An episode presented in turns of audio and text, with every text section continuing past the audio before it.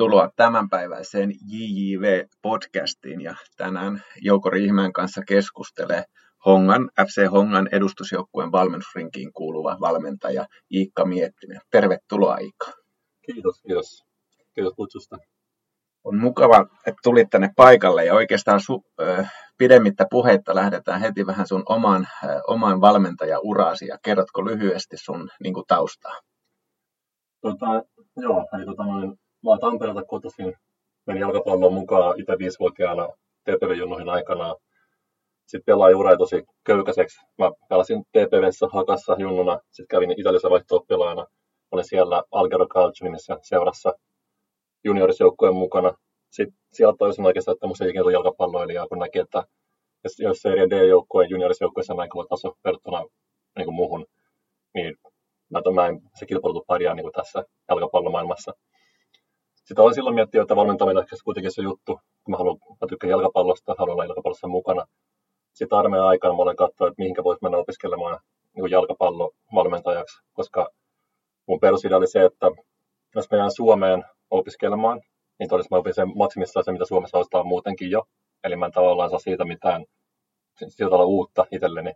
Eli mä lähteä ulkomaille opiskelemaan sen takia. Sitten mä sain stipendin Venäjälle opiskelemaan urheiluyliopistoon, Leskafta nimiseen yliopistoon Pietarissa. Se oli viiden vuoden opiskelu, mikä mä sain niin kuin Venäjän valtiolta, Venäjän valtion rahoittamana. Päätin lähteä sinne. Opiskelin siellä. Opiskelun aikana pääsin Zenitin Junno Akatemiaan videoanalytikoksi harjoittelijaksi. Sitten mä kävin Dynamo Zagrebissa harjoittelussa videoanalytikkona. Olin siellä viisi kuukautta. Sitten tota noin, niin, tulin takaisin Suomeen, tulin Venäjälle Pietariin tekemään opiskelun loppuun. Pääsin Zenitin ykkösjoukkueeseen harjoittelijaksi analytikoksi. Sitten sain vakituisen paikan reservijoukkueesta taas analytikkona. Sitten mä pääsin takaisin selkeä. Mä olin vuoden, puoli siellä otin takaisin ykkösjoukkueeseen vakituiseen duuniin. Olin siellä pari kautta ja sitten tota noin, niin menin vielä viimeisenä vuotena akatemian urheilutoimen johtajaksi. Eli mä koordinoin siellä scoutteja, valmentajia ja tota noin, analytikoita Sentin akatemiassa. Sen jälkeen päätin, että okay, nyt on pakko sitten valmentaa, kun se on se, mitä mä halusin tehdä loppujen lopuksi elämässäni. Ja siihen saman aikaan justiin sattui olemaan, että Gert Remmel ja Stefano Esposito etti Italiassa Giorgionen valmennustiimiin vielä yhtä jäsentä. Hän kysyi, että haluanko mä lähteä sinne mukaan Italian vitostasolle. Päätin sinne. Pääsin siellä tosi kovan ympäristöön, niin kuin ammattitaidolliseen kovan ympäristöön, niin Gertin ja Stefanon kanssa tekemään töitä, oppimaan siinä valmennusta tosi hyvässä ympäristössä itselleni. Valmensin ykkösjoukkueen valmennustiimissä ja sitten kakkosjoukkue, tai kakkosjoukkue, juniorisjoukkue, mikä on niin 19 joukkueessa. Olin siinä Gertin kanssa. Sitten siinä covid tuli ja rikko sen kauden. Sitten me päätettiin, että pitää päästä ammattiympäristöön, niin ammattijalkapallojoukkueeseen, koska Italiassa se riski, että jos oli covid ensi kanssa, niin se kausi pannaan poikki taas, ja sitten meillä on taas niin puolivuotta kotona istumassa. Antittiin paikkoja Euroopasta ja päästiin sitten Pafosin haastattelu prosessiin Kertin kanssa ja päästiin sen läpi ja päätin ottaa meidät sinne. Niiden uudessa joukkojen pää, tai Kert päävalmentaja, valmentaja Erasmus Jansson tuli sitten Suomesta meillä vielä tiimin jäseneksi siihen, niin mentiin Kyprokselle, otin siellä vuosi sen uudessa joukkojen kanssa, tehtiin omasta mielestäni meidän työt hyvin, ja niin hyvin, että seuraavaksi meidät isompaan roolin akatemiaan, eli me otettiin kaksi joukkoa ensi kaudelle U16-17, ja vähän niin kuin b Suomessa, ja sitten meidän vastuulla oli, tai ainakin Gertin, Gertin vastuulla oli sitten metodologia meidän alaspäin kanssa seurassa. Ja me sitten tuettiin Rasmussen kanssa sitä prosessia niin paljon kuin pystyttiin. Sitten siellä ne päätti vaihtaa toimintatapaa, ne päätti ottaa espanjalaisen valmentaja, halutaan tiki takaa. Me oltiin liian Red Bullia niiden mielestä. Sitten meidän tilalle otettiin espanjalaisia valmentajia, ja me mentiin sitten Kroatiaan, sattui samaan aikaan auki siellä paikka. Vedettiin kausi loppuun Kroatiassa. Se oli nyt vuosi sitten. Ja sitten tota noin, Kroatiassa seuran loppurahoitus kesken viime kesänä, ja se prosessi katkesi siihen, ja sitten päätin tulla Suomen vaimon kanssa. Ja sitten Suomesta oikeastaan ainoa ympäristö, mikä silloin mua kiinnosti, oli niin FC Honka, ja sitten sattui onneksi niin, että Vesa Pasara silloin, niin Tarvi tulevalle kaudelle valmennustin jäsentä vielä, sitten tässä mun kanssa nopeasti meni ja keskustelut siihen pitäisi, että päädyttiin työpaikkaan ja painin tuli sitten honkaa viime talvena. Ja tämmöinen, tämmöinen reissu valmentajana. Aika paljon kokemusta jo, kuitenkin nuori, nuori valmentaja ja paljon nähnyt sitä niin sanottua reaalimaailmaa, mitä valmennus on, aika lyhyitä työsuhteita ja rahoitus voi olla vähän epävarmaa ja ehkä halutaan nopeasti muuttaa filosofiaa, pelifilosofiaa ja ehkä nopeita tuloksiakin nopealla aikajänteellä ja prosessiin ei olla sitten niin valmiita. Mutta tota, kerro vähän, kiinnosti tässä erityisesti tietysti nyt tämä sun pitkä, pitkä kokemus venäläisestä jalkapallokulttuurista, niin mikä, mit, mitä se on? No siis sehän on tosi voimakas se urheilukulttuuri Venäjällä ylipäänsä. Ja tulee Neuvostoliitosta totta kai, koska siellä urheilu oli propagandan ja se oli niin tärkeä Neuvostoliitolle. Ja siihen luotiin paljon kaikenlaisia, mitä siihen niin urheiluun liittyy, että siellä on vaan, että mennään kilpailemaan tai siitä, vaan siellä kaikkea, niin kuin, esimerkiksi meilläkin opiskeltiin kaikkea niin kuin ravinnosta, urheiluhygieniaa ja se on, niin kuin, se on tosi laaja se, mitä siihen urheiluun liittyy kulttuurillisesti ja miten se vaikuttaa yhteiskuntaan ja päinvastoin. Sitten kun miettii venäläistä urheilukulttuuria, niin, tai ylipäänsä urheilukulttuuria maa, mistä tahansa maassa, niin se ei ikinä mikään tyhjiö jostain muusta kulttuurista edellään, vaan se aina liittyy siihen muun maan kulttuuriin tai kaikkeen muuhun kulttuuriin, siinä maassa on. Eli samat ongelmat ja hyvät puolet, mitä siinä kulttuurissa on, niin ne heijastuu siihen jalkapallo- tai urheilukulttuuriin, mikä siinä on. Eli Venäjä on tällainen tietynlainen kovuus, mikä siinä kulttuurissa on tosi, ja jos, mitä mä nyt sanoisin sen, urheilta kohdella, kohdellaan aika rajusti välillä, mutta se tavoite on aina, se ei ole mikään, että se on urheilijasta ei tykätä, vaan se on, että meillä on tavoite tehdä joku asia, ja sitten kun me sitä tavoitellaan, niin sen pitää olla aina kova kanssa siinä prosessissa. Eli siinä mielessä pitää olla myöskin niin kuin hyvin paljon sitä kestävyyttä, henkistä kestävyyttä, ottaa vastaan ne palautteet. Ja... Joo, kyllä siihen vaikka nuorena koulutaan siihen kulttuuri Venäjällä. Ihan niin kuin, ja taas mä sanoin, että se ei ole vain jalkapallossa, tai voisi sanoa myös koulussa oikein sama, sama juttu, että ei siellä lähdetä niin dialogin kautta opettaa lasta, että, niin kuin, että hän itse aja sopimaan, vaan sillä kerrotaan, mitä asiat on, ja sitten se pitää toistaa. Ja jos ei osaa, niin, niin, niin käytännössä on näin. Niitä joko adaptoida tai sitten et adaptoida, mutta jos aloitettu menee eteenpäin, jos ei, niin sitten tippuu vähän niin kuin pois siitä vaikka jalkapallojoukkueesta, tai mikä se onkaan se ympäristö, missä on. Me ollaan tässä JJV-podcastissa yleensäkin puhuttu jalkapallokulttuurista, vähän joskus kuplista, että Suomessa kuplassa keskustellaan jotenkin ja pitäisi olla tietynlainen johtaja ja pitäisi olla henkinen, henkinen johtajuus, henkinen valmennus ja pitäisi olla dialogi ja pitäisi olla pelaajakeskeisyys ja pitäisi olla yksilöllistä kehittämistä ja aika paljon tämmöisiä plus-attribuutteja aika paljon luodaan semmoisia niin kuin ihannetiloja ja jopa, jopa joskus tuntuu itseltä näin aika pitkän kokemuksen johtamisesta niin utopistisiltakin ajatuksilta laittaa siihen niin kuin kaikki siihen yhteen tilanteeseen.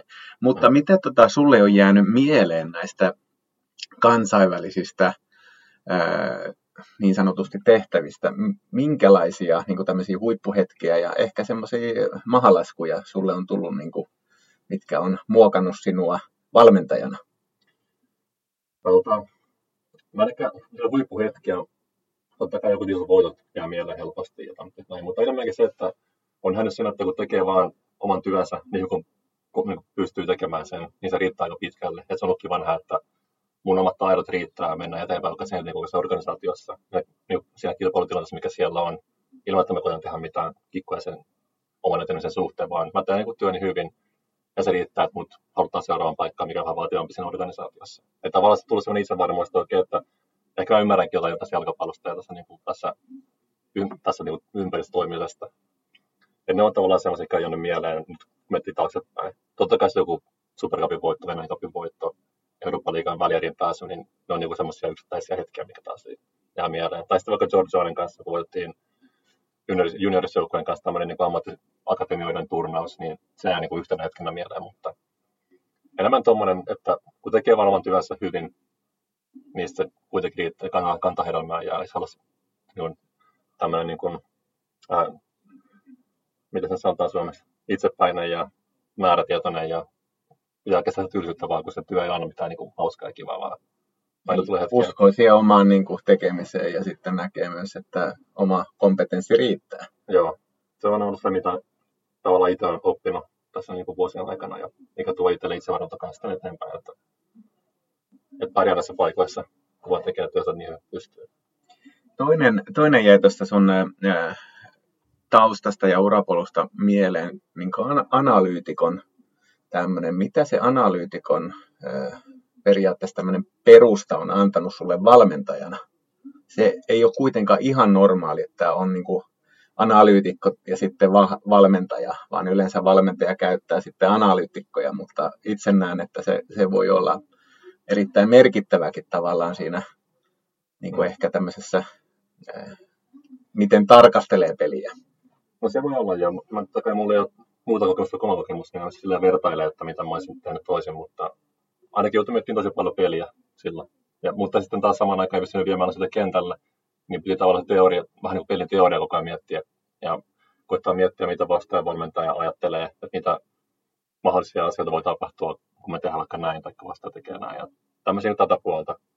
Sitten totta kai myös, että kun tehdään videota vaikka yhdelle pelaajalle, niin pitää miettiä tosi paljon, että miten mä saan tämän pelaajan paremmaksi tämän videon avulla vaikka. Että tämmöisiä niin pikkudetaljeja pitää miettiä tosi paljon analytikkona.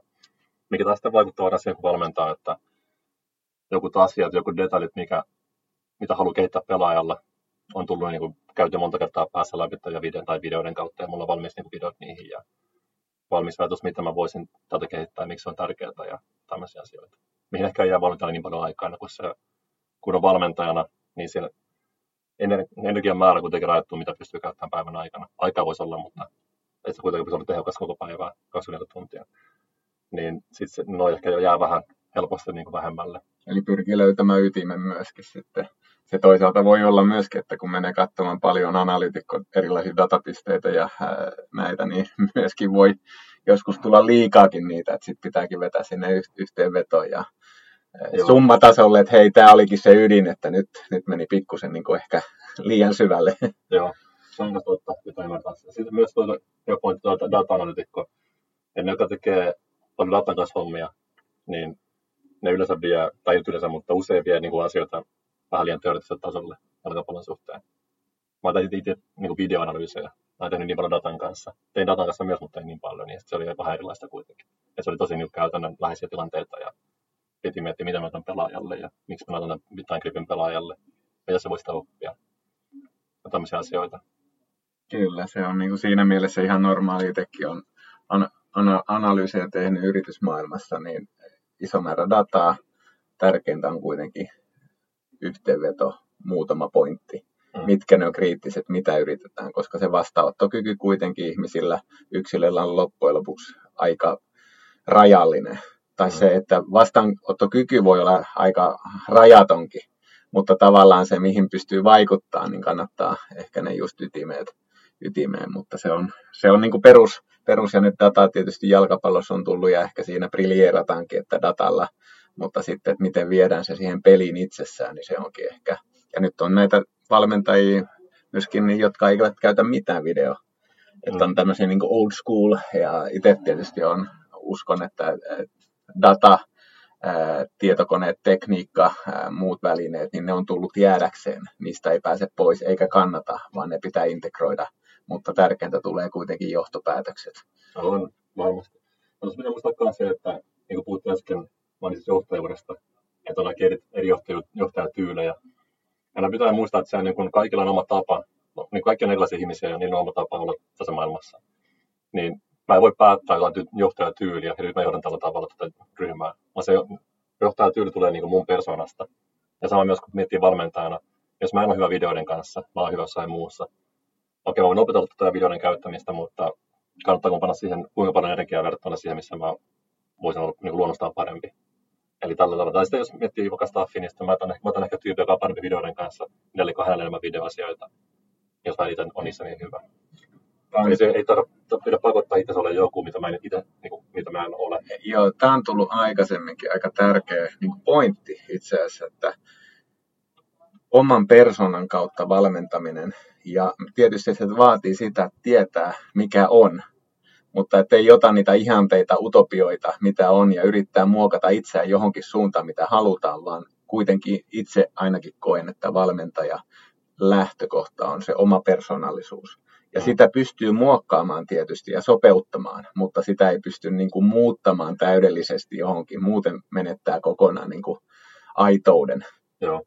Ja se menettää, niin se on kyllä todella huomaa, että vaikka ammattijalkapallolle ja sanotaan vaikka jossain Venäjällä, niin ne ei ole mitään niin koulutettuja ihmisiä, mutta ne on kuitenkin fiksuja ihmisiä kanssa. Ja varsinkin tämmöisissä niin kuin, sosiaalisissa tilanteissa on tosiaan älykkäitä. Et vaikka ne ei olisi niin käynyt mitään yliopistoa, niin kuitenkin jos joku ihminen tekee, vetää jotain roolia vaikka, niin sen ne kyllä ymmärtää ihan varmasti. Ja sitten siinä menee se tavallaan, en mä saa kasvot, mutta kuitenkin semmoinen tietty uskottavuus, jos mä näen, että toi vetää jotain roolia niin mun edessä. Eli periaatteessa yksi vinkki nyt valmentajille on, että älä vedä roolia, ole oma itsesi. Joo. Ja sillä sitten pitää pärjätä. Joo, sillä pystyy, niin kuin sanoit, niin pystyy muokkaamaan tiettyihin suuntiin, mutta ei tässä kuitenkin täysin muuttamaan sitä, kuka saa. Ja sen tällä kyllä huomaa sen, jos on eri roolia itsenässä. Tota, tullaan vähän suomalaiseen jalkapallokulttuuriin. Olet ollut kansainvälisissä, kansainvälisissä ympyröissä ja sitten palasit Suomeen. Niin miltä niin kuin, suomalainen jalkapallokulttuuri sinusta näyttää vuonna 2023? Palaan vähän mihin mä sanoinkin jo, että se jalkapallokulttuuri ei ole erilainen muusta sen maan kulttuurista, hyvässä ja huonossa. Ei se missä suomalaisessa muutenkin hyviä. Esimerkiksi tämmöinen niin kuin organisointikyky, oppimistaidot, niin ollaan muuten niin vaikutelmalla valmentajina kanssa niin tosi taitavia, mitä mä oon valmentajien kanssa. Tai sitten tämmöinen niin kuin emotionaalinen vaikka älykkyys ja tämmöinen niin kuin tietty intensiteetti elämässä, niin niissä me ollaan taas huonompia. Nekin tulee ehkä, niitä meidän kasvataan vaikka, mä en tiedä, sitä, niin kuin, mä en usko, että tulee niin geeneistä, mutta ehkä minkälainen kulttuuri meillä on tässä nyt kasvanut vuosien kymmenen tasojen aikana, niin vaikuttaa sitten siihen kanssa. Että tuommoinen niin kuin, kun meidän katsoo suomalaisia joukkojen reenejä, ne on hyvin organisoituja, missä on selkeä, mitä ne valmentajat haluaa opettaa.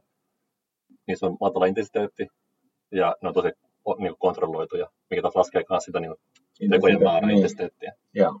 Eli, se, niin kuin, Eli rakenne vähän ohjaa enemmän kuin... Joo.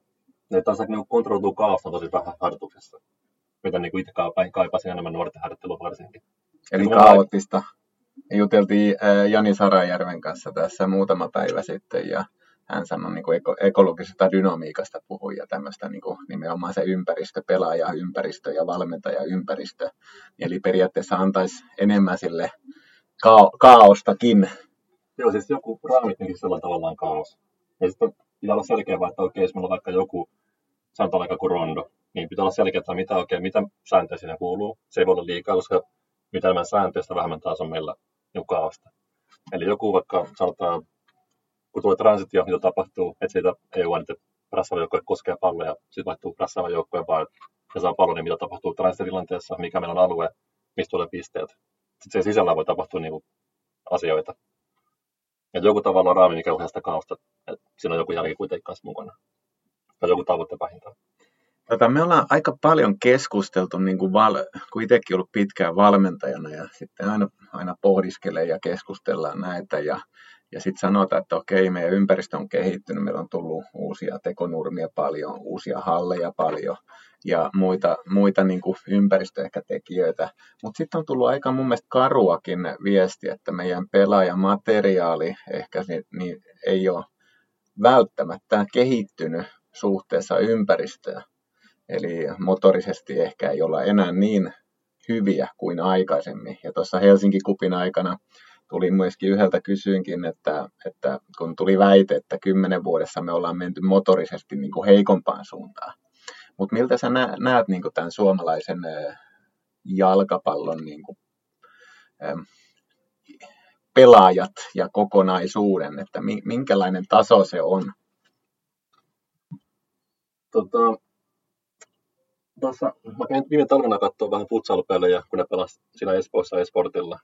Ja siinä niin pisti silmään se, mitä huonoja liikkujia nuoret keskimäärin on nykyään. Mä en tiedä, se on aina samalla tavalla, kun mä en silloin nuorena katsonut toisen nuoria sillä tavalla. Mutta semmoinen fiilis mulle tulee, että kun verrataan venäläisiin nuoriin tai kroatialaisiin nuoriin, niin tosi huonoja liikkujia. Semmoinen niin kuin, ylipäänsä liikeraudat on huonoja, koordinaatio, ne kaatuilee kentällä kummallisessa tilanteessa ja ei pysty vaihtaa suuntaan taikka kirjoittaa tai jarruttaa niin nopeasti. Tämmöisiä niin, pist, niin silmiinpistävän niin heikko taso monessa, niin kuin monessa joukkueessa.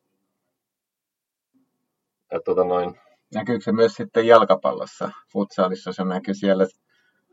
Itse näen kyllä, että tavallaan periaatteessa meillä ei ehkä myöskään, tai niin kuin voisin, voisin jopa väittää, että nuorten tämmöinen motorinen, niin se ei luonnostaan synny, vaan sitä pitää jatkuvasti niin kuin puskea eteenpäin. Että se ei synny niin kuin kulttuuri, ei enää tue niin paljon sitä ö, niin kuin muualla kuin siellä kentällä sitä liikkumista. Mitäs, ot, mitä sä tuohon olet mieltä? No se on sama näkyy jalkapallossa kanssa, että samalla pelaa pelaa jalkapallossa kesällä. Ei se nyt sitä muuta mihinkään. Eli just, just minkä sanoit, niin tai perusliikkuminen, niin se jotenkin tuntuu aika pientä nuorille. Että tämmöinen niin kuin kuperkeikan tekeminen on aika vaikea monelle lapselle nykyään. Kyykkyyn pääseminen vain näyttää olevan aika haastavaa monelle lapselle. Takaperin joku ihan mahdoton juttu monelle niin kuin lapselle tai nuorelle. Mikä oli meille itselle ihan niin kuin, tehtiin vaikka mitä niin kuin kipeltiin ja pyörittiin ja just metassa ja kaatuiltiin ja sitten vaan niin nostin pystyyn matkaa. Siinä niin kuin oppi. Et en sitten tiedä, onko nykyään liian organisoitu kaikki liikkuminen ja liian kontrolloitua. Joo, toi on mun mielestä, tähän voitaisiin vähän enemmän tarttua, että tämä on mun mielestä toinen vinkki, että, tai ei oikeastaan tämä on vinkki, vaan tämä on yhteiskunnallinen niin kuin haaste, että miten me saadaan Suomi ja nuoret liikkumaan. Ja sitten kuitenkin me nähdään huippufutista tuolla. Nuo, mun mielestä lapsilla on edelleen samanlaisia haaveita päästä kansainvälisille kentille, mutta sitten periaatteessa niin meidän yhteiskunta on varovaisuuteen ehkä pyrkivä, minimoida riskit, ja se tarkoittaa myös liikkumisen osalta, että ei voi oikein tehdä niin kuin mitä aikana on tehty, ehkä enemmän vapaammin metsässä muualla. Nyt kontrolloidaan, kontrolloidaan enemmän. Miten, onko sulla tähän jotenkin, että miten me saadaan tätä suomalaista niin kuin liikkumaan, että meidän motoriikka kehittyy sitten, koska tämä on mun mielestä yksi kuitenkin keskeinen, keskeinen tekijä tässä jalkapallon juniorin kehittämisessä, että jos meidän motoriset taidot ei ole riittävät, niin ei se paljon tue sit sitä teknisten taitojen kanssa niin kuin kehittämistä, tai sitten mennään taitota, niin kuin taitojen kehittymiseen ja kehittämiseen. Mm. No, on helppo sanoa, että pankaa kännykät kiinni ja läppärit pois ja lapset niin leikkimään, mutta ei se niin onnistu niin nykyyhteiskunnassa enää. Se on niin iso se kännyköiden voima ja se, mikä, ne, mikä se lapsille tulee ja nuorille tulee, että ne tarvitsee sen, sen kännykän joka paikkaan ja siitä ei vasta eroa enää, mutta esimerkiksi mitä Venäjällä oli koulussa, niin koulussa liikunta oli oppina ihan niin kuin mikä muukin tahansa aina. Eli jos olet liikunnassa läpi, niin sä luokalle käytännössä. Ja siellä on joka ikäluokassa joku liikuntataidot, mikä pitää osata, että pääsee liikunnasta läpi. Esimerkiksi kuperkeikka. Jos sä pääset kuperkeikkaan kymmenenvuotiaana, niin sä, pääset, niin sä et luokalle käytännössä. Että sitten jokainen niin joutuu opettelemaan kotona sitä kuperkeikan tekemistä. Ja tota noin, siellä, siellä on tuo liikunnan opetus on niin se, että sun pitää oppia liikunnalliset taidot, tietyt liikunnalliset taidot tiettyyn ikävuoteen mennessä. Ja tietyt pelit kanssa, esimerkiksi lentopallo, sun pitää pelata lentopalloakin jollain tavalla 16-vuotiaana, tai koripalloa, tai jalkapalloa, tai no, salipani on tullut pikkuhiljaa sinne. Mutta se on ja uinti. Ja sitten tavallaan siellä se pakottaa ne nuoret ja lapset opettelee sen niin kuin liiketaidon kanssa. Eli se on yksi elämän perustaitoja, niin kuin osata liikkua. Joo, et me ei usko niin, että kun Suomessa puhuu joidenkin liikunnanopettajien kanssa, niin sanoo, että okei, että meidän pitäisi saada niin lapsi nauttimaan liikunnasta ja sille positiivisia elämyksiä niin liikunnan kautta liikuntatunneilla. Taas Venäjällä uskotaan, että kun se lapsi oppii liikkumaan oikeasti, siis se oppii voi myös nauttia sitä liikunnasta. Koska jos se ei saa vaikka uida, niin ei se ikinä oppi nui, tai ei ikinä nauttimaan uimisesta, vaikka mä kuinka siinä vieressä tsempamassa ja tavoittamassa, että, että hyvin menee, hyvin menee. Eli tässäkin mennään vähän kulttuuritekijöihin jo, että suomalainen kulttuuri olettaa, että niin kuin pitää olla posi, posi, posin kautta, että kun annetaan vapaaehtoinen valinta lapselle jo aika nuoressa, että liikkuako vai ei, ja positiivinen niin kuin ilmapiiri, niin sitten se lapsi alkaa niin kuin omaksumaan. Itse on kyllä ehkä tässä siinä mielessä, että on, on kuitenkin rakennettava tietynlainen polku ja tietyt asiat vain pitää niin kuin osata, koska se on jo terveystekijöitä. Mm. Että muuten, jos, jos meillä niin kuin ei osa, liikkuvuus heikkenee, niin se vaikuttaa myös meidän terveydenhuoltoon mm. ja koko niin kuin, hyvinvointiin. Ja sitten kun on huono liikkua, niin sä et halua liikkua myöhemmin kanssa. Jos, jos se on kiva sun mielestä, niin sä sitä itsestään niin omalla vapaa-ajalla todennäköisesti.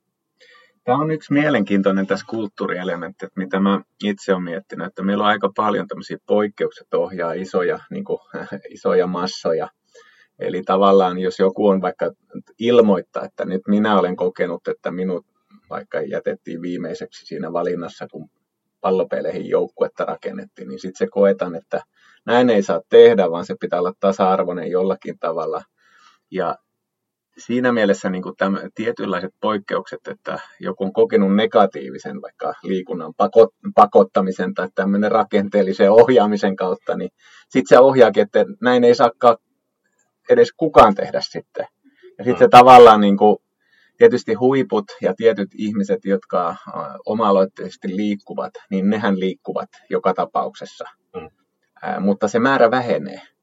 Ja se on tässä no. ehkä, niin kuin, mikä varmaan pitää nyt tässä paikkaansa ja pitää vähän ehkä itsekin tutkia vielä lisää, että meidän motorinen ja meidän liikunnalliset taidot heikkenevät. Ja jotain meidän on tehtävä. Ja on, no.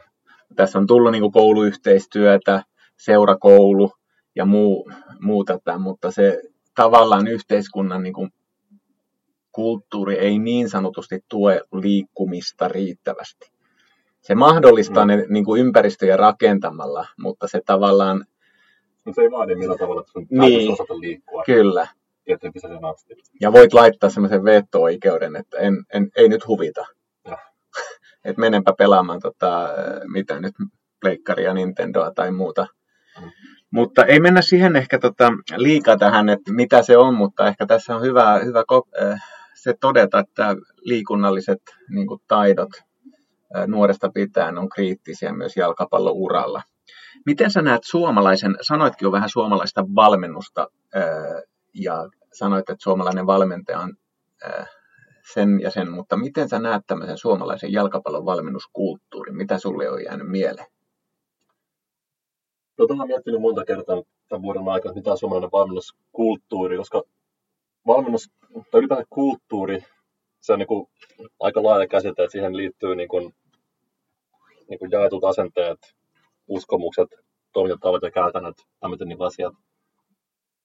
Et mun mielestä on aika vähän niin kuin, homogeenisia niin kuin, toimintatapoja vaikka suomalaisessa valmentajakulttuurissa, tai jaettuja tämmöisiä asenteita ja aivan. Mä en, mä en tiedä, mikä ne voisi olla. Mä en niin tarkkaan tässä ollut niin mukana, että näin viime vuosina. Mä oon tullut vuoden tässä, tai puoli vuotta niin aktiivisesti vuoden ollut Suomessa nyt viimeisen 13 vuoden aikana, niin mun on vaikea tuohon vastata mitään tar- tarkkaa vastausta. Et mä en ole sellaista niin selkeää, toki Italiassa mä nä, niin näen semmoitteen, ja Venäjällä mä näen semmoitteen. Suomessa mä en ole nähnyt semmoista niin selkeää, että on niin suomalainen valmentajakulttuuri. No se voi tarkoittaa, että sitä ei ole niin voimakkaasti esillä ainakaan. Sekin voi olla, joo. Ja sitten ollaan aikaisemmin näissä podcasteissakin keskustellut, että mikä on suomalainen niin kuin jalkapallokulttuuri. Ja on ainakin tullut sellaisia väitteitä, että se on ohut että se on tavallaan semmoinen suomalainen, että mikä on suomalainen pelifilosofia. Mihin pyritään niin kuin suomalaiseen, niin tota, aika vaikea suomalaisen niin kuin pelin identiteettiä niin kuin ottaa tästä, että minkälainen on suomalainen jalkapallo. Niin mm. ainakaan mun, mun niin kuin jos katsoo, että näitä tietysti isoja, isoilla mailla on tietynlainen aina resursseja Espanjalla laittaa, että ne lähtee tietyn, mutta mulle ei tule oikeastaan niin kuin suomalaisesta muuta kuin, että se on vahva puolustus ja se on ensimmäinen ja sitten pyritään, ja ehkä maalivahti, maalivahti osaaminen meillä on hyvä, mikä kuvastaa siihen puolustuksen, mutta sitten tuleekin vähän semmoinen, että mi, miten me oikein niin rakennetaan, niin mulle ei tule, mutta tämä on tietysti mun vaan... Mutta oikein vahva puolustus, jos puhutaan niin kuin, uh, pelaaja, niin juniorijalkapallosta, niin oikeasti kun miettii yksittäisten pelaajien toimintoja, puolustustekoja, suomalaisten pelaajien, niin ne on oikeasti tosi heikkoja verrattuna vaikka italialaiseen puolustajaan. Ja se tulee jalkapallokulttuurista. Esimerkiksi italialainen puolustaja, kun se on 16-vuotias, Katsotaan tarkkaan, miten pitäisi sijoittua linjassa, miten jos pallo vaikka hänestä diagonisesti vasemmalla, miten hänen kropan täytyy olla kääntynyt siinä tilanteessa, ää, miten boksia puolustaa, tämmöisiä asioita. Koska se tulee niin siinä kulttuurissa, ja siellä kaikki valmentajat painottaa niitä asioita niin lapsesta lähtien, koska se, on jo tärkeää, se tulee niin niiden jalkapallokulttuurista että se vielä itse puolustaa hyvin, niin se ei ole sen takia, että ne vaan niin kuin, ne haluaa puolustaa hyvin, vaan siihen liittyy paljon pieniä asioita, mitkä tulee ihan niin kuin luonnostaan niille valmentajille ja sitä kautta niille pelaajille Italiassa. Tai Suomessa, jos puhutaan puolustajista, niin okei, okay, puolustus on aika tärkeää monelle pelaajalle, että ne niin ei luota kesken tilanteita, mikä on niin hyvä asia lähtökohtaisesti. Kaikki detaljitason niin toiminnat on aika heikkoa. Ei niin kuin tuo Veikkaus, joka pelaakin vaikka suomalaisia puolustajia Veikkausliigassa. Niin siellä näkyy tosi paljon niin tämmöisiä mokia, mitä italaiset pelaajat ei tekisi 12-vuotiaana niin puolustajina.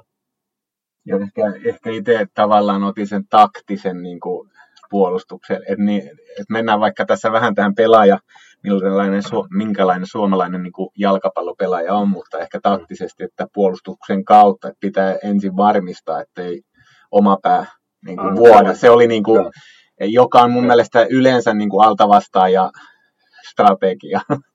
että sinänsä että myönnetään, että ei olla niin sana, sanotusti pallohallinta joukkue, vaan varmistetaan ensin, että oma pää ei vuoda ja sen jälkeen tehdään niitä transitioita tai muita, muita Joo, no siinä on eri Joo, eli tämä oli ehkä siinä, että sit, mutta millä ää, nyt ollaan vähän pohdittu, niin, ja tässä niin on tullut paljon, että okei, että suomalainen, suomalainen nuori ei ole tällainen tai näin, mutta minkälainen sun mielestä nyt tänne, tietysti sulla ei ole pitkää laaja, laajaa kokemusta vielä suomalaiselta kentältä, mutta kuitenkin on näkemyksiä, niin minkälainen suomalainen pelaaja on?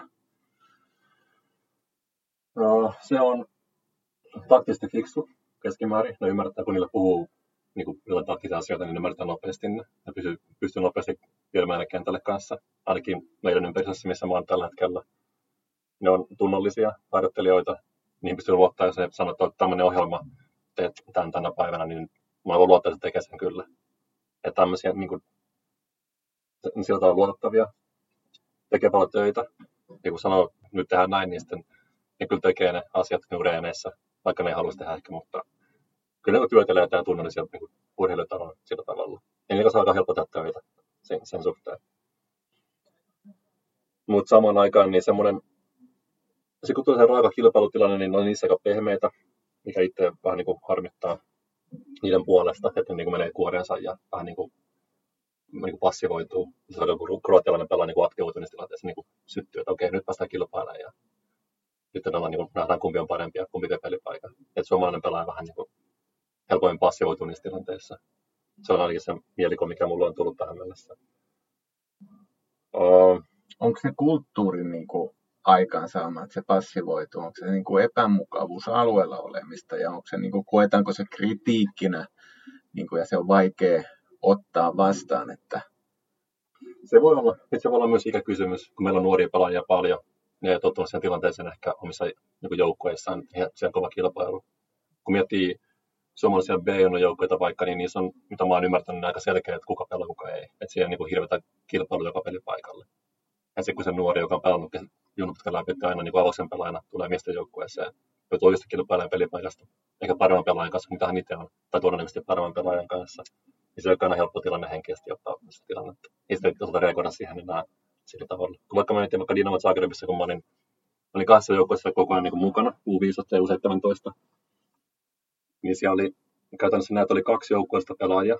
Toinen joukkue oli aamulla reeneissä ja iltapäivällä koulussa, ja toinen joukkue iltapäivällä reeneissä aamulla koulussa. Ja ne on niin kaksi 20 pelaajaa niin rinkiä, ja niissä valittiin sitten, kuka pelaa kansallista sarjaa, kuka pelaa alueellista sarjaa niin viikonloppuna.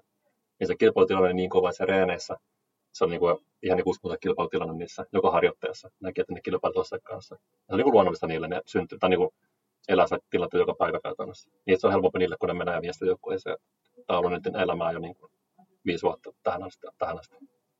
Tämä on mielenkiintoinen, koska tästä kilpailusta just Janin kanssa muutama päivä sitten keskusteltiin, että ymmärretäänkö me oikein, mikä on niin kilpailu jalkapallossa ja itse oma kokemus tietysti on myös yrityselämästä, että mun mielestä Suomi on vähäisen kilpailun maa monessa. Me ollaan pieni maa, meillä on tavallaan niin kuin lähtökohtana ollut, että kaikille löytyy jonkinlainen paikka tässä yhteiskunnassa. Meillä ei ole niin kuin li- että meillä on aika pieni yhteiskunta ja siinä mielessä on tämmöinen niin kuin aika turvallinen niin kuin, ja haluttu myös tämmöinen turvallinen, että kaikille on ja kaikilla on oikeus niin kuin tiettyihin ja kaikki on samanarvoisia.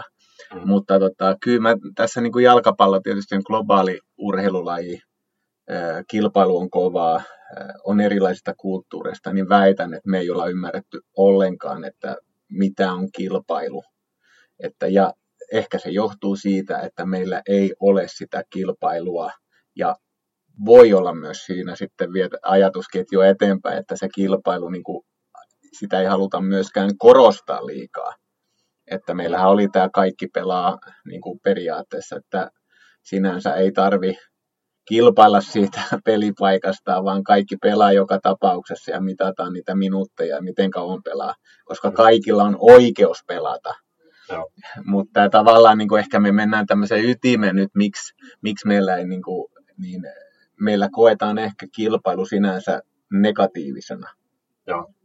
Toi on ihan totta, että jalkapallo kuitenkin, se on niin globaalin laji, että siellä tavallaan jalkapallon niin kuin, lainalluksien mukaan, ei se Suomen jalkapallon lainalluksien mukaan.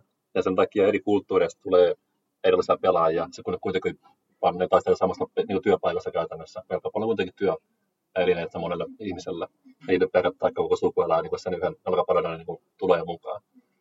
Niin se, että joku, sanotaan vaikka brasilialainen, joka tulee kilpailemaan, niin se voi olla, että sen ympäristössä se tulee se kilpailuetu sille suhteessa suomalaisen pelaajan, kun se on tottunut vain niin voittaa sen suoran kilpailun siinä niin joukkueessa. Ja siis suomalainen, mä en sano, että se on huono systeemi Suomessa niin kuin yhteiskunnallisesti. Meillä on tosi hieno yhteiskunta sillä tavalla, että ihmiset pärjää ja vaikka olisi vähän niin kuin niin sulla on mahdollisuus yhteiskunnassa tosi hyvin. Ja se on niin hieno asia, mutta taas kun puhutaan urheilusta, niin se ei tue. Ja huippuurheilusta. Niin, eri, huippuurheilusta. Niin var, että kyllä meillä urheilua niin kuin ymmärretään, niin. mutta ymmärretäänkö me kilpaurheilua ja huippurheilua niin. ja tavallaan mitä se vaatii, niin ehkä sitä itsekin. Mä tyk- rakastan Suomea ja mm. suomalaisuutta ja meidän maata, eihän siinä sen kummempaa, mutta silti niin kuin faktat on faktoja. Joo. Ja sen on nähnyt myös yrityselämässä, että kilpailua pyritään enemmän vähentämään ja aina otetaan niin kuin kilpailu, kun tulee sanana, mm. niin se on jotenkin, että pitää vähentää sitä. Joo. Että se on niin kuin hyvä, että meillä vähentää kilpailua. Ja itse on siinä mielessä, että se karaistaa, se niin kuin hioo siitä hiilestä timantin. Mm. Ja se vaatii henkistä, henkistä niin kuin kypsyyttä ja henkistä valmiusta lähteä kohti kilpailua. Joo. Sitten kun miettii vaikka, kun lapset menee pelaa ulos jalkapalloa, ihan lapsiporukalla, niin ne laskee aina maaleja koko ajan. Ja se on tärkeää, kuka voittaa. Ja se, että jos joku, me ollaan päätetty, että ei se, kuka voittaa, se on tärkeää, niin kuka sen päättää? Ja kenellä, onko se lapsilähtöinen, että kuka ne voittaa, onko se aikuisten päättämättä, meidän mielestä olisi kiva, että lapset niin kuka kenelle paha mieli. Kun lapsi kuitenkin laskee pistettä, kun ne menee pelaamaan. Me katsoo ainakin pihapelejä. Aina laskee, lasketaan maalit kyllä. Kyllä, että se, tavallaan, se että luodaan ehkä semmoisia juttu, tietysti niin, niin utopioita, että näin pitäisi olla. Tämä on hyvä kasvuympäristö. Mm. Ja se sitten kysymys on, että onko se lasten kasvuympäristö se, ja kokeeko lapsi sen, vai onko se aikuisten haluama, mm. että mitä lapsi kokee. Mutta tota, sinänsä, eihän ne aina, nä, sulassa sovussahan pitää kehittää ja olla näitä, mutta sinänsä mm. ehkä täm, tämmöinen yksi, yksi tähän, että kilpailu on kovaa maailmalla, jos haluaa pärjätä niin kansainvälisellä uralla, jos haluaa huippuurheilijaksi jalkapallon saralla, niin pitää kyllä monia meidän kulttuurin elementtejä niin kuin ehkä vähän vähentää mielessä ja hyväksyä tiettyjä niin kuin lainalaisuuksia, mitkä tulee kansainvälisesti niin kuin tältä koko jalkapallolta. Mm. Kuitenkin loppujen lopuksi suomalainen pelaaja ei kilpaile työpaikasta Veikkausliigassa niin kuin sen oman pelikaverin kanssa omasta junnijoukkueesta, vaan se kilpailee se työpaikasta vaikka kroatialaisen ja bosnialaisen ja espanjalaisen ja argentinalaisen pelaajan kanssa, jotka on ovat samaa ikäluokkaa ja se pelaa samaa pelipaikkaa. Se kilpailu loppujen kun tulee veikkausliikatasolle asti, se on tosi laaja, mistä valitaan se pelaaja. Kyllä, että se muuttuu jo siitä niin kuin juniori, äh, junioriajoista aika nopeasti sitten. Joo. Mennään tuohon äh, veikkausliikaan ja äh, sitten tähän pelaajapolkuun vaikka B-junioreista äh, näihin su- korkeammille Suomen niin kuin sarjatasolle ykköseen ja veikkausliikaan, niin mi- miltä niin kuin suomalainen pelaaja näyttää veikkausliikassa? Siellä on kuitenkin aika paljon ulkomaalaisia pelaajia, ostopelaajia, mikä on trendi maailmallakin, että otetaan ostopelaajia niin kuin paljon, mutta miltä se näyttää niin kuin suhteessa näihin tähän, tähän koko, koko pelaajapuuliin? No aloitetaan, että ylipäänsä siis Veikkausliigassa, kun valitaan pelaaja joukkueisiin, niin totta kai kaikki haluaa ensisijaisesti suomalaisen pelaajan, jos on vaan niin tarpeeksi hyvä suomalainen pelaaja mahdollista saada. Ihan niin kuin sen sääntöjenkin takia, että meidän pitää olla mennä suomalaisia pelaajia homegrown pelaajia. Eli aina me ei oltaisi ulkomaisia pelaajia sen takia, että se on niin ulkomainen, että se on vaan kiva, että ulkomaisia pelaajia.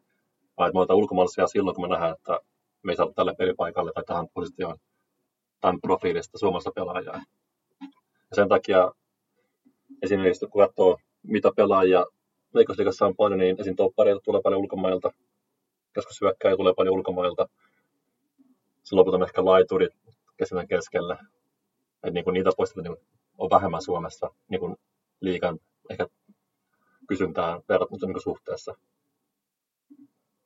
Mutta ne pelät, niin ei ne, miten sanoisin, kuitenkin Veikkausliigan sarjana notkimisessa aika alhaalla Euroopassa, niin ne ulkkarit, jotka tänne tulee, niin ei nekään kaikki ole niin kuin, mitä superpelaajia. Siellä on niin kuin hyviä pelaajia, siellä keskellä pelaajia, välillä heikkoja pelaajia. Että ja mä näen, että se on niin mahdoton kilpailutuna suomalaisen nuorelle voittaa joku ulkomaalainen veikkausliikan pelaaja siinä kilpailussa, jos vaan niitä tekee työstä hyvin itse. Joo, tässä on paljon niin kuin esimerkiksi keskusteltu Brasiliasta, nähdään näitä brasilialaisia huippupelaajia, Rafinaa ja näitä, mutta sitten kuitenkin siellä on valtava määrä, niin mitkä pelaa alemmilla niin kuin, sarjatasoilla tai sitten niin kuin, maissa, joissa ei välttämättä ei ole niin korkea. Mutta se valtava puoli niin kuin pelaajia, jotka lähtee ulkomaille. Ja tätä ei ehkä ymmärretä, mm. ymmärretä että mikä, mikä puoli pelaajia siellä on jotka haluaa ammattilaiseksi ja jotka ei ole ehkä sitten niin kuin sitä, me nähdään niin kuin aina välillä itse sanonut joskus Suomessa, että me nähdään kermojen kerma, niin kuin myös televisiosta nähdään huippufutista. Niin. Ja sitten ei sanota, että eihän tässä ole mitään tässä suomalaisessa veikkausliikassa. Mä tykkään katsoa veikkausliikaa, mä tykkään katsoa ykkösdivaria. Tietysti niissä on eroja verrattuna, mm. verrattuna niin kuin Premier Leaguea ja näihin tota, La ja muihin, mutta tota, silti niin kuin pitää ehkä nähdä, että se kilpailu täällä vielä on varsin matala tasoinen verrattuna Joo. sitten, kun mennään koko ajan niin kuin näihin top-liikoihin. Joo. No niin kuin sanoin, niin ei Pekka huono saada sillä tavalla ole. Että kyllä täälläkin pitää olla hyvä pelaaja, että pärjää. Että se ei, niin kuin, ei tämä mikään niin kuin, kurasarja sillä tavalla leikkausliiga. Tämä on hyvä, hyvä tasoinen sarja. Siinä on, missä meidän jälkeen muistaa enemmänkin se, me laskettiin Niko Hasan, mun kaveri, valmentaja Tampereelta, niin hänen kanssa, miten paljon pelitekoja tulee Veikkausliigassa ja muissa niin sarjassa. Otettiin top 5 sarjat, sitten tota, noin Kroatia ja Portugali tämmöisiä niin pienempiä sarjoja kanssa, mutta niin kuin hyviä sarjoja Euroopasta. Niin se oli alle 20 prosenttia vähemmän peliteikkoja per peli, mitä tapahtuu Veikkausliigassa. Ja se on aika paljon. Sitten kun miettii, että jollakin pelaajalla tai monella pelaajalla, sekin niin voi olla tosi haastava peli, Veikkausliigapeli. Sitten kun se, panna siihen vielä 20 prosenttia enemmän pelitekoja ja pelitekojen laatu vielä paremmaksi, niin sitten se alkaa tulla se, että okei, no, että kauanko, kauanko odottaa nuoren pelaajan olla että siinä on, se pystyy niin adaptoitumaan niin koempaan sarjaan. Esimerkiksi minkä takia huippusarjoihin ei tule Brasiliasta enää niin 24 vuotta pelaajia oikein. Kaikki on niin nuorempia. Koska sen jälkeen se adoptoitumisprosessi niin Euroopan jalkapallon huipulla rupeaa olla niin pitkä sillä pelaajalla, että niitä ei enää niin kannata ottaa sinua Eurooppaan. Ne on fyysisesti niin erilaisia, tai niin tottunut niin eri, eri jalkapalloa, mitä Euroopassa on. Ja sama vähän niin kuin Suomessa. Ja tietyn pisteen jälkeen kannattaa miettiä, että nyt mun pitäisi päästä niin ulkomaille ja nuorena pelaajana koska se, se pitää kuitenkin aloittaa tosiaan uuteen tasoon, ja sä oot 24-vuotias, 25-vuotias pelaaja, sä oot vähän myöhässä silloin siinä junassa. Tästä on keskusteltu niin kuin ehkä viimeisen kahden kuukauden aikana, että onko Veikkausliiga niin kuin kasvattaja sarja. Ja tota, mitä mieltä sä oot? Kasvattajasarja tarkoittaa sitä, että se kasvattaa johonkin muualle, mutta se ei niin kuin, pidä oikein tilastojen mukaan, että meiltä ei niin hirveästi kuitenkaan lähde veikkausliikasta tuonne. Tietysti nyt lähti Portugaliin nuori AC Oulusta Otsaliematta, mutta ei se, sinänsä se on poikkeus. Mm. Mutta onko tämä kasvattajaliika vai onko tämä niin kuin mikä, koska tietysti, vai onko tämä vain käsite, käsite, että sillä ei periaatteessa ole merkitystä. mun mielestä Veikkausliiga on tosi hyvä tasarja. Ja mä perustelen sen sillä tavalla, että se on niin kuin aikuisten puhdista, se on tarpeeksi hyvä taso, että pystyy niin kuin nuoren pelaajan, nuoren pelaajan kehittymään siinä sarjassa. Ja se valmistaa siihen steppiin tavallaan sit se kovempiin sarjoihin. Eli jos nuori pelaaja vaikka, mä esimerkiksi Alexander Vasjutinen, joka tuli Zenitistä Lahteen aikana. Mä autan silloin, Vasjutinen tulee Lahteen ja kun mä koitin ottaa sen niitä nuoria pelaajia pääsee niin Eurooppaan tai eteenpäin eurolla, kun ne myös jäi niin Zenitin kakkosjoukkueeseen, ei päässyt ykkösjoukkueeseen ja siihen niin kuin, väliin sitten pyörimään ja lopetti uudessa aika monet siihen, tai meni jonnekin kolmostivarin Venäjälle. Ja Vasuutin tuli Veikkausliigaan tässä kokemuksen miesten sarjoista, koko niin kuin, pääsarjassa, missä pelataan oikeasti panoksista. Kehittyy parissa kaudessa tosi paljon ihmisenä ja myös pelaajana ja sitten lähti eteenpäin ja urallansa. Eikö kun sitä käyttää vain oikein, sä reit niin veikkausliikaa niin pelaajan näkökulmasta, niin se on mielestäni tosi hyvä katsoa sarja silloin. Sitten nytkin me katsotaan niin kuin Altin Zegiri, tai Zegiri, mä en tiedä mitä se lausutaan oikein, mutta sarja lausui väärin. Niin Turkin pääsarja on kova, tosi kova sarja, kova siirto liimatta Portugaliin. Meiltä meni Akon Sadiku Norjaan. Että kyllä niin kuin tästä pelaaja pääsee eteenpäin, kun ne vaan tekee työnsä hyvin.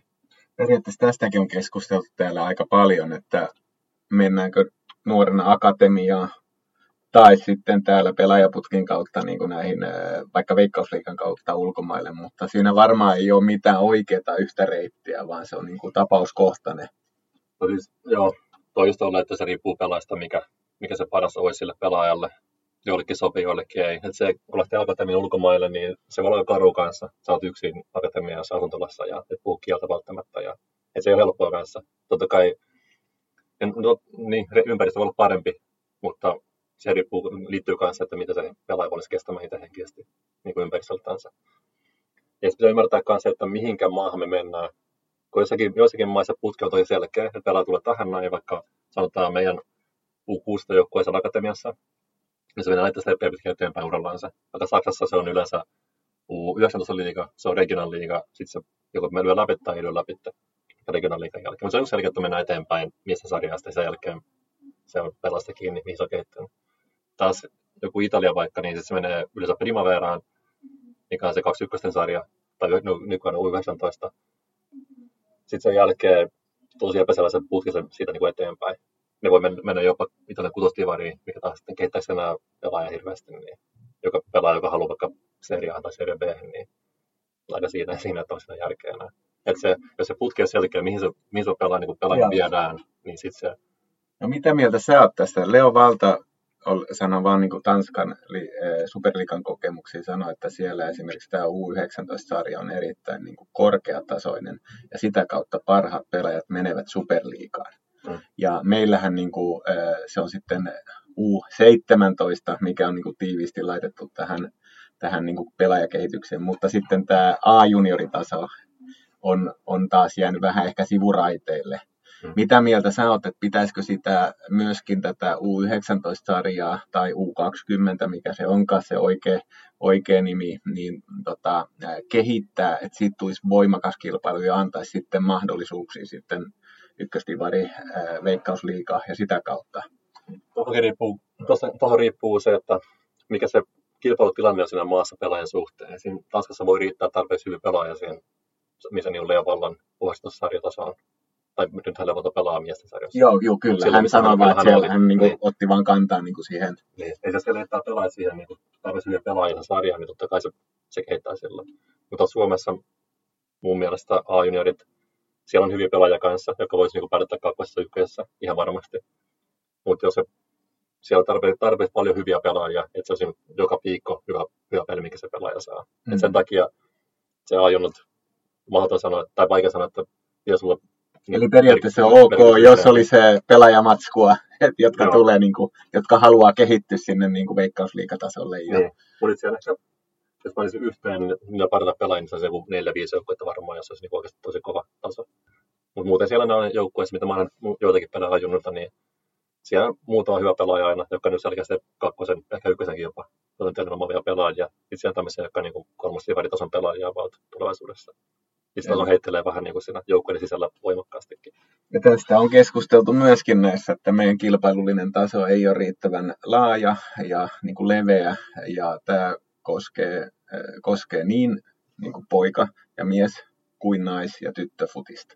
Ja, tyttö- ja naisfutiksessa erityisesti tuli sitten, oli kans tässä Jonne Kunnassa vieraana ja sitten hän, hän sanoi, että ei ole riittävän niin kuin ehkä kilpailullinen, että se on niin kapeilla hartioilla tai kapeilla. Niin kuin, että tässä se meidän on, että meidän pitää laventaa tätä kilpailua ja ymmärtää tietysti sitä ennen oikein, mitä on kilpailu ja mihin halutaan kasvattaa.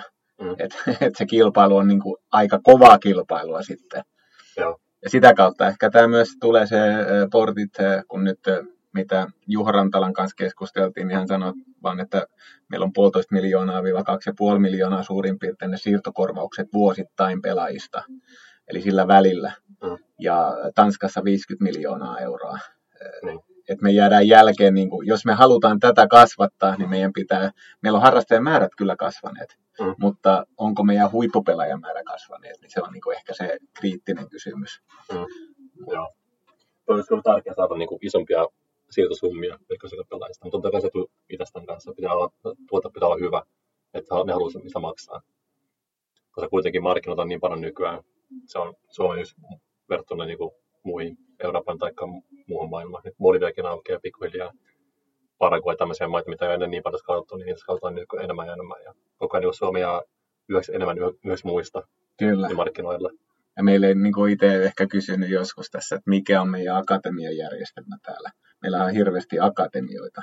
Mm. Niin kuin siis, täällä on akatemia ja akatemia, mutta oikein tiedä, että onko meillä niin oikea akatemioita, niin varmaan kansainvälisessä mittapuussa ei, ei ole. Niin, no, no mietin, jos, jos vertaillaan kaikki Zenitiin, missä mä olin, niin siellä ei sinne kukaan maksa, kuka nuori niin kuin jalkapallon pelaamista, kun ne valitaan Zenitin akatemiaan. Ja siellä on joka ikäluokassa yksi joukkue, paitsi sitten ihan pikkupäivässä, missä on niin pelottaa 505 tai 77 jalkapalloa. Mutta sitten kun tullaan isokentälle, niin se on vain yksi joukkue, mikä on akatemian joukkue. Ja ne harjoittelee siellä, ne asuu siellä, tai joku paikallista asuu kotona, mutta kuitenkin harjoittelee siellä koulussa siinä vieressä ja on niin selitin pelaajan kokonaan. Että olisi erilaista. Se niin aina akatemia pelaajan elämä siellä verrattuna Suomeen. No mitä tota, jos sä saisit niin kuin valtaa kehittää tätä, niin millä tavalla me saataisiin enemmän kilpailua, enemmän hyviä potentiaalisia pelaajia niin kuin näille korkeimmille Suomen sarjatasoille – ja sitten myöskin kansainvälisillä kentillä, niin mitä, mitä sä tekisit? Mitä muutoksia tähän niin kuin systeemiin vai onko tämä niin kuin vaan, että me ollaan ajauduttu tähän tilanteeseen johtuen monista kulttuurillisista tekijöistä ja tässä nyt niin kuin pyritään sopeutumaan sitten?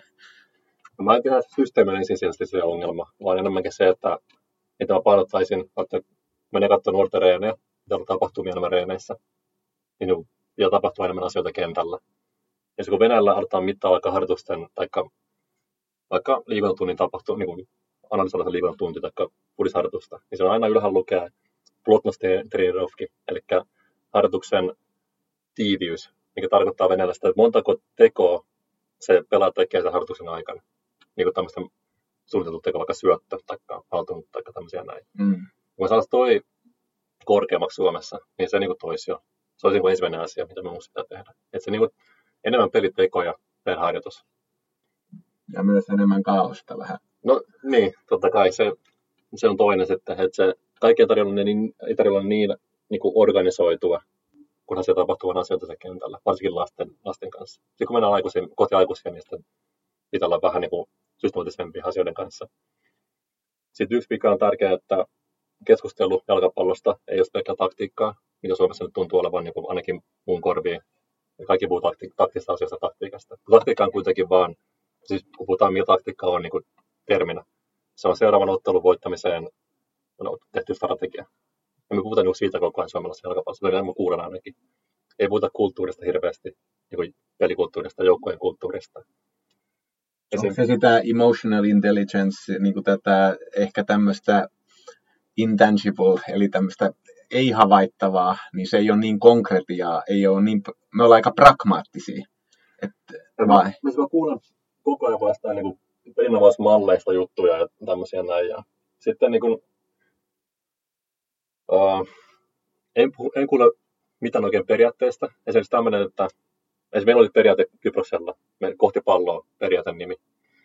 Eli pelaaja, palloton pelaaja, kuvastellaan pallo, ei saada kahden pelaajan väliin, jos toisella on pallo. Esimerkiksi on hyökkäjä vaikka, ja siellä on kutonen ja toppari sen niin molemmin puoli. Tuo pallon topparilla, niin se ei saa jäädä niiden kahden pelaajan väliin seisomaan. Se pitää mennä joko prässäämään sitä pallollista pelaajaa tai painastamaan, tai sitten vetää sen kutoseen. Niin koko ajan pitää niin liikkua johonkin suuntaan. Saa vedä kahden pelaajan väliin. No. Tämä on niin periaate. Ja tämmöistä niin periaatteesta ei puhuta oikein mitään Suomessa. Ainakaan mä en kuule hirveästi tämmöisestä niin puhetta, kun kuuntelee, mitä valmentajat puhuu tai se tämmöinen, että joku vedet Serbin perinnössä maalissa, niin puhutaan paljon, että toppari tulee tähän näin laita sisään ja kyppäkän palaa meidän tuonne noin mm. rotaatio. Niin tämmöistä puhutaan paljon, mikä on niin kuin vaan se, että Serbi paljon tämmöinen strategian tähän otteluun, että näillä mm. saadaan vastaan perässä purattua. Ja näistä puhutaan paljon. Ja sen takia se peli keskustelu Suomessa jotenkin vähän niin kuin vääristynyt tuohon taktiseen puoleen. Koska taktiikka on vaan se, miten on tavoittaa peli. Ja se, kun puhutaan junioriden kehittämisestä, niin sillä ei ole paljon tekemistä niin sen taktisen puolen kanssa. Eli periaatteessa pitäisi enemmän puhua pelistä ja peliteoista ja, Ja periaatteista. periaatteista Joo. ja myöskin ehkä kulttuurista. Niin kuin, kulttuuri on tämmöinen, että esimerkiksi mitä näkee, mikä ei ole niin muuttunut isokossa millään siitä, kun mä lähdin pois Suomesta. Eli kun mä katson niin kuin nuorten reenejä, niin siellä on paljon niin kuin jonoja, missä tällä seisoo niin kuin jonossa ja ottaa vuorossa kädet selän takana ja vähän niin kuin tylistyön näköisenä. Sitten kävelee tötsiä ympäri ja tulee takaisin jonoon. Ja tämmöisiä niin näkee vieläkin aika monessa reeneissä. Ja tämä on just sen kulttuuri, miten orga- organisoidaan harjoitukset vaikka. Et saadaanko se pelitekojen määrä niin kuin maksimoitua, saadaanko se kontrollimäärä maksimoitua. Nyt on kontrollia paljon reeneissä, kun ne pelaat siellä jonoissa ja ne ei häslää mitään turhaa, vaan tekee vuorotellen kivasti sen, mitä pitää tehdä ja tulee takaisin siihen jonoon. Et näistä kun päästään pois, että saadaan ne niin kuin pelaat toimiselle kentälle. Tai vaikka tämmöinen, että vieläkin näkee paljon nuoria pelaajia, jotka käydään napiksi jalassa metrosta kentälle, niin kuin. Että ne ei sitä, tavallaan kunneta sitä niiden työvälinepikainen nappulakengät.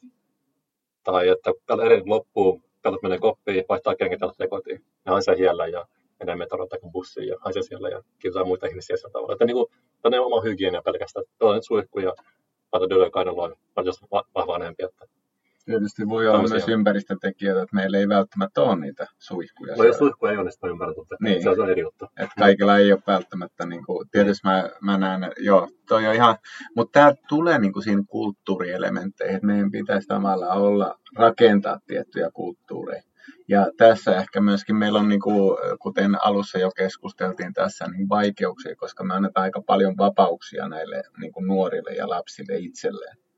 Mm. Että se ei nyt, kun sillä on kiire, niin Joo. että niin kuin, tavallaan tulee semmoisia poikkeuksia, sitten ne poikkeukset alkaakin olemaan niin kuin sääntöjä.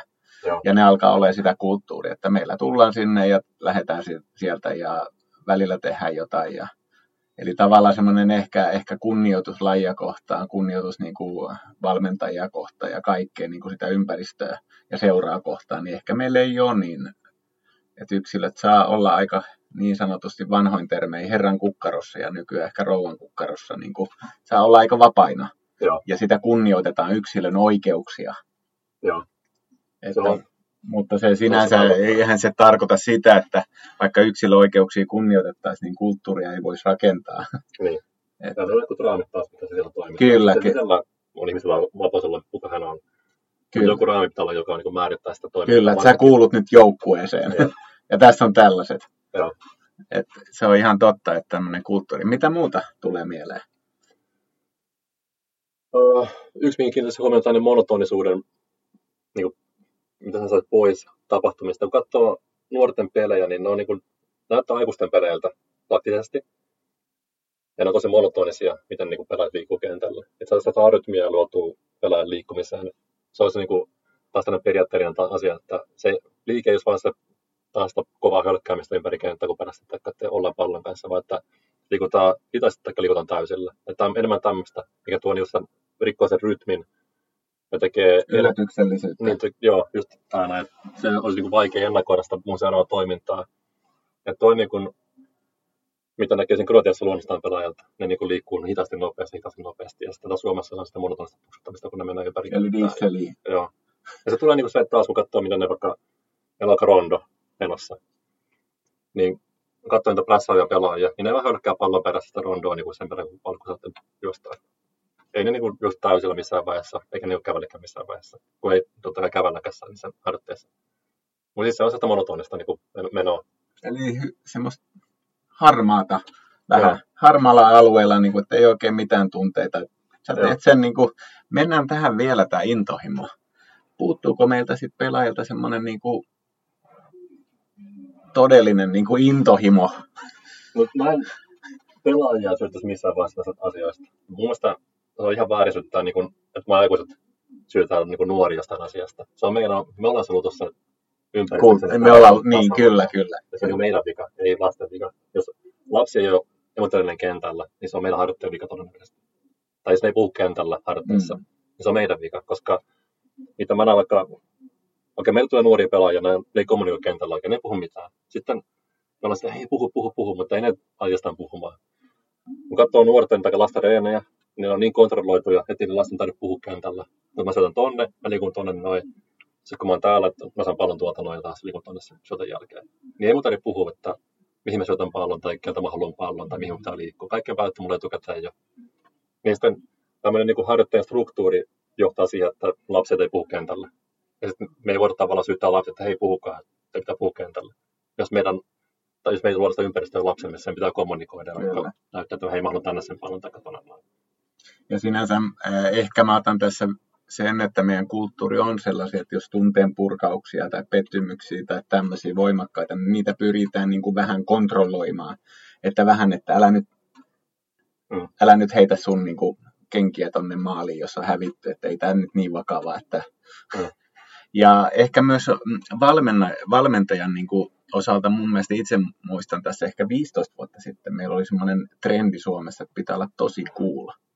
Että niin kuin valmentaja on semmoinen Van Hal-tyyppinen niin kuin siellä kirjoittaa muistikirjaan, eikä kommunikoi mitään, ei näytä oikein ilmeitä eikä mitään, vaan menee sinne vetäytyy ja sitten niin kuin katsoo sitten ehkä siinä puoliajalla tai missä sitten kertoo ne, ne totuudet sieltä. Mutta mm. mut nyt itse nähnyt aika, että kyllähän nämä huippuvalmentajat, niin kyllä ne elää joka solulla. Et mä sanoin, että jos ne mm. yhden vuoden on tässä huippujoukkueen valmentajana, niin kymmenen vuotta on vanhentunut. Et siinä on niin paljon tunteita ja intohimoa ja muita. Mutta mm. miten sä näet niin kuin suomalaisen valmennuskulttuurin, niin kuin, ollaanko me niin kuin, kun mä en näe sitä toisaalta pahana, että ei, ei meillä ole niin kuin huono valmentajakulttuuri, ei, eikä sille, että siihen on me aika herkkiä olla, kun pitää kuitenkin olla nuorten kanssa, niin, mm. että mitä me kommunikoidaan ja mitä me vaaditaan, ja ne vaikuttaa paljon. Joo, sitä noin, mä otan ekata kommunikointiin, tartu siihen kiinni, että kommunikoinnissa pitää tarkkaan miettiä, minkälaisia kielikuvia me halutaan käyttää pelaajille. Onko liian teknisiä esimerkiksi, jos lapsi on, nuori lapsi ei ymmärrä liian teknisiä asioita. Tai se joku sanoo, että tämä on nyt Tomi Leivo, mun tuttu valmentaja Itä-Suomesta, niin käyttää tämmöistä palan pirajoita, kun meillä ei palloa. Niin lapset totta kai oppii saman tien, okei, me ollaan pirajoita, mitä piraat tekee? No ne käy porukalla kimppuja, se on se vastaja, tai se on se vihollisen. Niin se joukko niin kuin, herättää pirajalta niin kielikuvana. Eli se, mitä kielikuvia käytetään, niin se, on, se vaikuttaa siihen toimintaan niin kuin se reaalimaailmassa. Tässä on esimerkki tämmöinen, en muista mikä sen aboriginaaliheimon nimi oli, mutta ne, niillä ei ole tota noin, termiä eteenpäin, taaksepäin, vasemmalle tai oikealle, tai viistan, ja minkä suuntaan. Ne käyttää länsi tai etelä-pohjoinen niin kuin samoihin asioihin. Ja kun ne tapaa toisensa, ne ei kysy, mitä kuuluu, vaan ne kysyy, missä olet menossa, ja ne vastaa, mihin on oikeasti menossa. Ja sen takia ihan pikkulapsikin siinä aboriginaaliheimossa, niin tietää tasan tarkkaan, missä on etelä, missä on pohjoinen, missä itä, missä länsi. Ihan sama, miten vaikka ne pyörii ympyrää, niin tietää koko ajan, missä on mikä ilman suunta. Eli se kieli, mitä ne käyttää, jotain siihen, että koko ajan on tietoisesti, missä on etelä, itä, länsi ja pohjoinen ja niin päin pois. Eli se, kun me ollaan valmentajana kanssa, kun me puhutaan pelaajien kanssa, meidän pitää olla aika tarkkoja, mitä termistä me käytetään pelaajien kanssa, miten voimakas se sanasto on. Eli mennäänkö vaikka häiritteen pallon kuljettaja vai mennäänkö me jahtaan sitä. Se mm. vaikuttaa heti siihen, miten pelaaja toimii siinä tilanteessa. Jos me jahdataan, niin se on paljon aggressiivisempaa. Eli ollaanko me taistelijoita vai ollaanko me vaan niin. kanssajuoksijoita. Joo, eli se, sitä pitää myös niin miettiä, että mitä, mitä kielikuja haluan tosiaan pelaajalle, että se toimii tietyllä tavalla kentällä. Mutta jos me sanotaan niin kuin näin, että okei, te olette taistelijoita, te menette sinne tantereelle, sotatantereelle, niin se on niin kuin, sekin koetaan ehkä negatiivisena, vaikka se on kielikuvina, että nyt mennään niin kuin laittamaan itsemme peliin täysillä. Mm. Eli tavallaan ehkä mä näen, että meidän kulttuurissa on tavallaan pieniä pelkoja siinä, että tulee liian aggressiivinen mutta itse on kuitenkin sitä mieltä, että me jalkapallo on aika, aika taistelulaji, kamppailulaji jopa, ja siellä on. pitää olla todella valmis ottamaan niin kuin iskuja vastaan. On, on. Ja sitten tuossa tähän liittyy myös se, että mitä Suomessa näkee varat niin tosi paljon, käsien käyttöön puhutaan tosi voimakkaasti. Niin tuomarit ja Joo, kyllä. Ja Tai vähän, niin kuin, joo, tästä samaa tai, mieltä, joo, kyllä. Sitten, tai sitten mä näkee kansainvälisessä niin ympäristössä, niin varmasti opettaa käyttämään käsiä. Ja ne tuomarit antaa taas käyttää käsiä paljon voimakkaammin. Eli jos tällainen ketju tulee, että jos, valment, tuom, jos tuomari sanoo pelissä pelaajalle käsien käytöstä, valmentaja ottaa sen vähän niin kuin tiedostamatta tai tiedostaen, että okei, käsien käyttö on niin kuin väärin. Ne alkaa reenessä tarkata käsiä. Ja pelat rupeaa totta kai toisella, että hei, mitä sä revit. Ja sitten alkaa niin kuin, tavallaan amputamaan itse pois niin käsen Kyllä. Ja sitten kun mennään taas kansainvälisiin peleihin, ja se käsi tosi paljon, niin suomalainen pelaa vähän sillä, että hei, toi ihan repii mua. Ja Mä muistan, paniikkitilanne niillä. Mä muistan yhden, niin kuin, yksi, oli, olikohan tämä Portugalissa, kun olin äh, Portossa vieraan, äh, vieraana tai niin kuin, tutustumassa akatemiaan tai muihin. Vai oliko se muussa tuli, vaan tämä käsien käytöstä tuli, että hänen piti mennä jonkun pelaajan, se oli suomalainen pelaaja jonnekin, oliko Espanjan tai muihin, hän huomasi muutaman mustelman, silmämustelman jälkeen, että, että tota, mitä hänen pitää varoa niin kuin hyökkäjänä. Eli siellä käytettiin käsiä, siellä estettiin käsillä, siellä on niin kuin, eh, kropasta tehtiin isompi, siitä käytettiin koko. Niin kuin, ja tämä on niin kuin, monta itsekin huomannut, nähnyt eri tasoilla niin kuin suomalaista putista, niin vähän nappaa paidasta, niin kuin, hei hei, mitä tämä repii. Joo. Et, et tavallaan niin kuin meidän pitää niin kuin ehkä se, se tulee tähän ehkä taas mitä jutella, juteltiin jo, kilpailu. Mm. Että tämä on taistelua. Joo. Tämä on taistelua tilasta ja se on taistelua pallosta ja se on taistelua siitä, että kumpi voittaa sen niin kuin matsi. Joo, eli ja se on paljon missä tämä liikkuu koko ajan. Että se voi tavallaan, että tämä on nyt sääntöön mukaan just näin, koska tuomari, Kyllä. jos päättää, olisi väärin vai ei. Juuri tuomari voi tehdä virhettä tai se voi tehdä hyvin. Siellä, siellä se vaikuttamaan. Ja mä tykkään, että hyökätään tuomareiden kimppuun asioissa. Joo, kyllä. Mutta se on niin kuin pelaajan pitää tavallaan kilpailustilanne, voi koittaa voittaa tilanne, mitä hän pystyy sen voittamaan siinä niin käsin, käsin kanssa takaa ilman ja tuomari päättää, olisi oikein vai väärin. Kyllä. Ja pelaajat edes, niin kuin, jos toinen pelaa suuttuu ja toinen käyttää käsiä, niin sitä on niin kuin menty pieleen jossain vaiheessa sitä prosessia jalkapallon niin Kyllä, mutta ehkä se on siinä mielessä tärkeä, koska kädet on osa ihmisen kroppaa. Hmm. Ja se, että miten hyödyntää käsiä niin kuin jalkapallossa, miten hyödyntää peliasentoja, miten hyödyntää niin kuin erilaisia, niin, kuin, niin se on erittäin kriittistä. Ja no. meillä ehkä siinä, sinänsä, niin kuin, että ei ne on niin kuin, tosiaan kädet ei ole poissa pelistä, hmm. vaan sä, sä käytät niitä käytät niin, niin, niin sanotusti monessa tilanteessa. Tota, ää, aletaan loppusuoraan tässä meidän keskustelussa mennä, mutta mennään muutama vielä, että mitä vinkkejä, sä oot jonkun verran kertonutkin vinkkejä valmentajille, niin tota, mitä sulla on vinkkejä ää, suomalaisille juniorivalmentajille? No ensimmäinen on tämmöistä puhuttiinkin jo, että miettikää aina, mitä saa lisättyä pelitekoja harjoituksiin ja harjoitteisiin totta kai myös. Että saako sen organisoitua vähän eri tavalla se harjoitteensa niin kuin 10 prosenttia lisää, vaikka syötteen siihen harjoitteen tai jotain. Että mitä saa pelitekojen määrän korkeammaksi. Sitten kilpailullisuus, että saako näistä tehtyä kilpailu, mitä me tehdäänkään. Onko se sitten syöttödille tai onko sitten ronno tai joku pelit. Kaik, niin kuin, onko se, mitä saada se kilpailu, ja kun jos se on kilpailu tai kun se on kilpailu, niin mitä se tavallaan voittaja saa tai häviää tai joutuu tekemään. Että se ei ole vaan, että okei, okay, voitti 2-0 ja sitten mennään seuraavaan harjoitteeseen. Eikä se niinku vaikuta millään tavalla mihinkään se oli kilpailu. Vaan joku, että se on kilpailu ja jotain tapahtuu, kun joku voittaa. Ei se ole pakko olla niin rangaistusta. Se voi olla hauskaakin. Joku laulaa joku mm. laulu eri lopussa. Kyllä. Se on kaikille kivaa. Mutta joku niin tämmöinen, että kilpailu... Että sillä on merkitystä. Niin, että se ei ole vaan niin kilpailu kilpailu takia, vaan kilpailu, että siitä tapahtuu voittajalle. Sitten tota, sanoin, että kun puhutaan jalkapallosta, niin me tiedetään jalkapallo tavallaan, mihin sitä koostuu, niin vaikka pyramidina, että kaiken pohja ei ole taktiikka, vaan se on kulttuuri. Ja sen päälle rakentuu niin kuin periaatteet, kommunikointi, ja sitten ihan vikana se on se taktiikka. Taktisia, niin. Eli jos me puhutaan jossain prosenttia taktiikasta, niin se meidän pyramidin vinksahan silloin. Eli, puhua Eli käännä, käännä ympäri niin kuin pyramidi ja vähennä taktisia asioita, lisää kulttuuri- ja periaatekeskustelua. Joo. Ja myöskin keskustelua jalkapallosta. Joo. Niin kuin silleen siitä laajemmasti, ei vaan pelkästään niitä, että mikä on formaatio tänään. Ja... Joo. Se ei ole niin tärkeä se formaatio tai joku rotaatiolaitakaista, vaan se ei ole niin tärkeä asia kuin jalkapallossa. Vaikka sitä puhutaan koko ajan niin kuin nykyään, ainakin tuntuu sieltä itselle. Tai semmoista itse kuulee. Sitten se futsalin käyttö, mun mielestä meillä on pitkä talvi, kaikki valittaa, että talvi on niin pitkä. Pelataan futsalia mun mielestä se on hyvä, tosi hyvä niin jalkapallon tukeva laji. Esimerkiksi Brasiliassa monet suurseurat, niillä akatemiat pelaa pelkästään futsalia 12 ikävuoteen asti. Siitä eteenpäin ne pelaa futsalia ja purista 15 ikävuoteen. Ja sen jälkeen ne päättää, pelaanko mä futsalia vai purista. Ja, esimerkiksi Kroatiassakin monessa akatemiat menee siihen, että halutaan pelaa katupurista enemmän. Ja. Että vähintään kerran viikossa ne vielä lapset pelaa vain katupurista. Niillä on sääntö, että valmentajat ei tehdä mitään muuta kuin antaa joukkueet ja katsoin ne pelaa oikein määrän niin kuin, vaikka minuutteja. Ja siinä mielessä futsal on hyvä, koska pallon koko erilainen, alusta on erilainen, Joo. maalin koko erilainen, säännöt on hieman erilaisia, niin se antaa sitä sopeutumista ja kaoottista ehkä, että pitää soveltaa niitä taitoja. Joo, ja siinä koko ajan maalit lähellä. Et kun menetät pallo, se on transitio, se on niin kuin, Kyllä. maalista taas. Ja pitää puolustaa maalia. Se Kyllä. on niin kuin, Lyhyet syötteetäisyydet periaatteessa, joo. tai lyhyemmät. Joo. Kyllä. Mitäs muuta vielä? Oliko? No, ei valmentajille oikein muuta. Ei Ei muuta niinku- kuin tsemppiä, että. Vaikka tässä on tuli paljon negatiivista, ehkä no negatiivista yhteistä asiaa, mutta ei niin kuin suomalaiset valmentajat niin kuin, ne on mitään niin kuin huoneita tyhmiä. Ne on ihan ne on hyvin organisoimaan har, niin kuin harjoituksia, harteita.